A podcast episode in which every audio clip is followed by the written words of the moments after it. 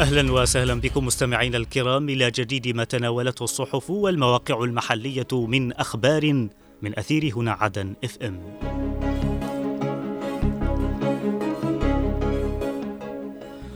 البداية من موقع درع الجنوب ومنه نقرأ القوات المسلحة الجنوبية تصد هجوما للميليشيات الحوثية وتكبدها خسائر كبيرة. رئيس الهيئة الوطنية للإعلام الجنوبي يناقش تطورات الأوضاع مع مراسلي الوكالات والقنوات العربية والأجنبية.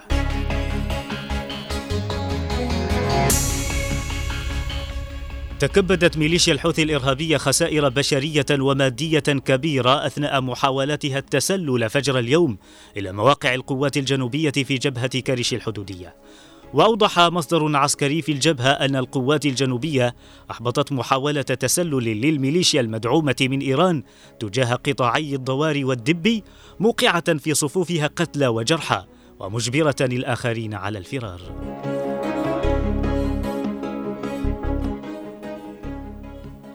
تمكنت القوات المسلحة الجنوبية أمس من الوصول إلى أحد معسكرات تنظيم القاعدة الإرهابي في وادي مطر شرق عمران بمديرية مودية ذلك أثناء تنفيذها حملة تمشيط واسعة لملاحقة العناصر الإرهابية. وقال المتحدث الرسمي للقوات الجنوبية المقدم محمد النقيب إن القوات الأمنية والعسكرية بقيادة مدير أمن أبين العميد علي ناصر بوزيد تمكنت أثناء الحملة من الوصول إلى أحد معسكرات التنظيم الإرهابي لافتا إلى أن الهجوم أدى لاستشهاد الإعلامي عبد الكريم العبادي وإصابة آخرين من أبطال القوات الجنوبية جراء انفجار عبوات ناسفة قامت العناصر الإجرامية بزراعتها في الوادي.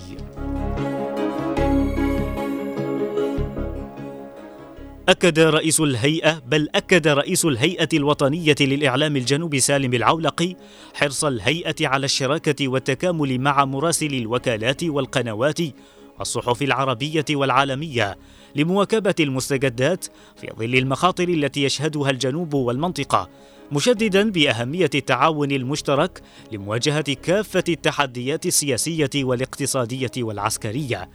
جاء ذلك لدى لقائه أمس بالعاصمة عدن عددا من مراسلي الوكالات والقنوات والصحف العربية والعالمية حيث شدد على ضرورة استقاء المعلومات والمستجدات السياسية والميدانية من مصادرها الرسمية في المجلس الانتقالي في المجلس الانتقالي الجنوبي. مشيرا في ذات الوقت بمدى تأثير القرصنة الحوثية في البحر الأحمر وخليج عدن على الوضع الاقتصادي والمعيشي في البلاد ناهيك عن تداعياته على عملية السلام.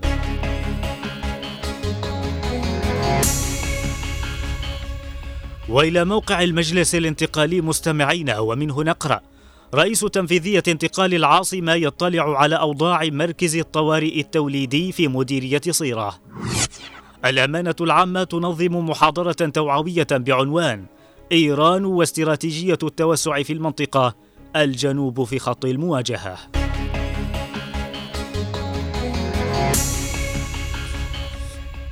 اطلع رئيس تنفيذية انتقال العاصمة عدن مؤمن السقاف خلال لقائه نائب مدير مركز الطوارئ التوليدي في مديرية صيرة غسان محمد. اطلع على أوضاع المركز وما يقدمه من خدمات كبيرة في مجال الرعاية التوليدية. وأكد السقاف خلال اللقاء أمس على أهمية استمرار المركز في تقديم الخدمات الطبية للمواطنين مشيرا إلى استعداد المجلس الانتقالي في تذليل كافة الصعوبات التي تواجه المركز. نظمت الأمانة العامة لهيئة رئاسة المجلس الانتقالي الجنوبي أمس في العاصمة عدن محاضرة توعوية بعنوان إيران واستراتيجية التوسع في المنطقة الجنوب في خط المواجهة. وفي المحاضرة التي حضرها الأمين العام للأمانة العامة فضل الجعدي وعدد من رؤساء وأعضاء دوائر الأمانة أكد رئيس فرع اتحاد أدباء وكتاب الجنوب بمحافظة عدن نجمي عبد المجيد على الأهمية الاستراتيجية لمحافظة عدن التي جعلتها محط أنظار الغزاة منذ القدم مشيرا إلى خطر المشروع الإيراني في المنطقة من خلال نشره للفكر الطائفي عبر الأذرع التابعة له. التي أدت إلى تأجيج الصراعات والحروب إضافة إلى تهديد أمن الملاحة الدولية كما تفعل ميليشيا الحوثي الإرهابية في البحر الأحمر وخليج عدن.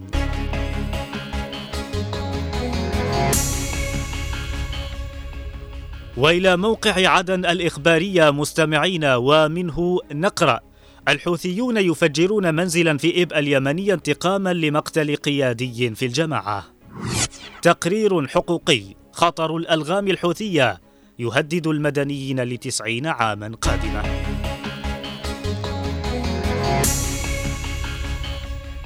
فجرت ميليشيا الحوثي الإرهابية مساء أمس منزل أحد المواطنين في قرية المشاعبة بمديرية المشنة في محافظة إب اليمنية وقالت مصادر محلية في تصريحات صحفية إن الميليشيا أو إن الميليشيا المدعومة من إيران استهدفت منزل عائلة الطويل غرب مدينة إب وذلك عقب مقتل القيادي الحوثي المدعو أبو طارق النهمي ظهر أمس.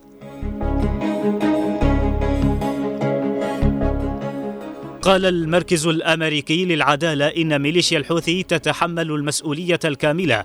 جراء الضحايا المد بل جراء الضحايا المدنيين الذين يسقطون نتيجة الألغام والعبوات المتفجرة التي تمت زراعتها منذ بداية الحرب عام 2015 وأكد المركز في بيان أن خطر تلك الألغام يكمن في فعاليتها التي قد تصل لنحو 90 عاما.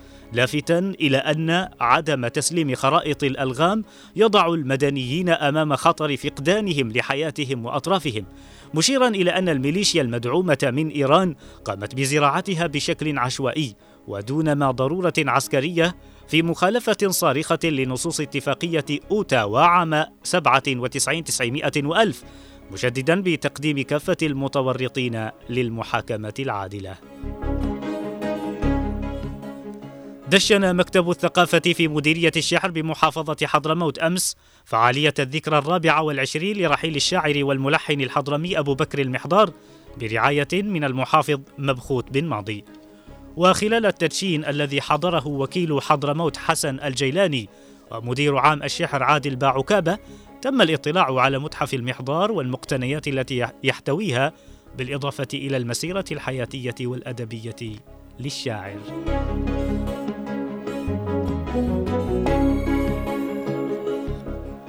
نظمت كلية الآداب واللغات بجامعة سيئون أمس ندوة علمية بعنوان نظرات جديدة في لغة القرآن والشعر التي تناولت عددا من الأوراق البحثية.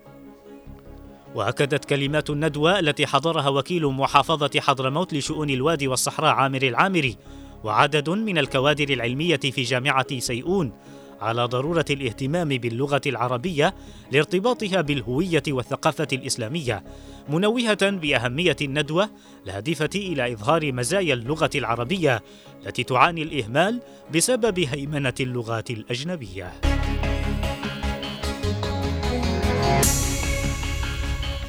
وإلى موقع عدن 24 مستمعين ومنه نقرأ خلال اجتماعها الدوري الهيئة التنفيذية المساعدة لانتقال وادي وصحراء حضرموت تشيد بنجاح مليونية النخبة.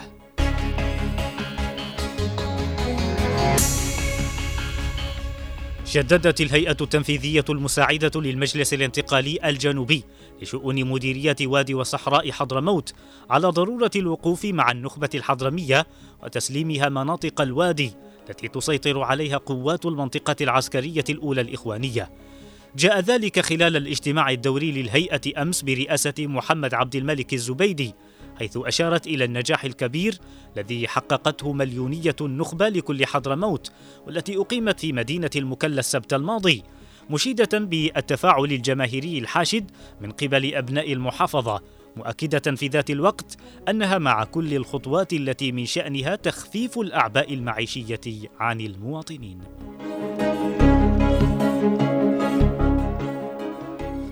قام رئيس الهيئة التنفيذية بانتقال محافظة شبوة عبد العزيز بن لكسر أمس بزيارة إلى جامعة شبوة وذلك للاطلاع على سير عمل الجامعة.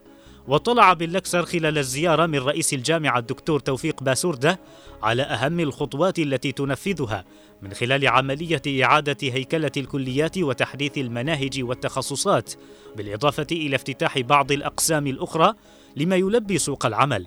مثمنا كافة الجهود التي تبذل من قبل الجامعة في سبيل الارتقاء بالعمل الأكاديمي ومؤكدا اهتمام قيادة المجلس الانتقالي بالجانب التعليمي واستعداده لتذليل كافة الصعوبات.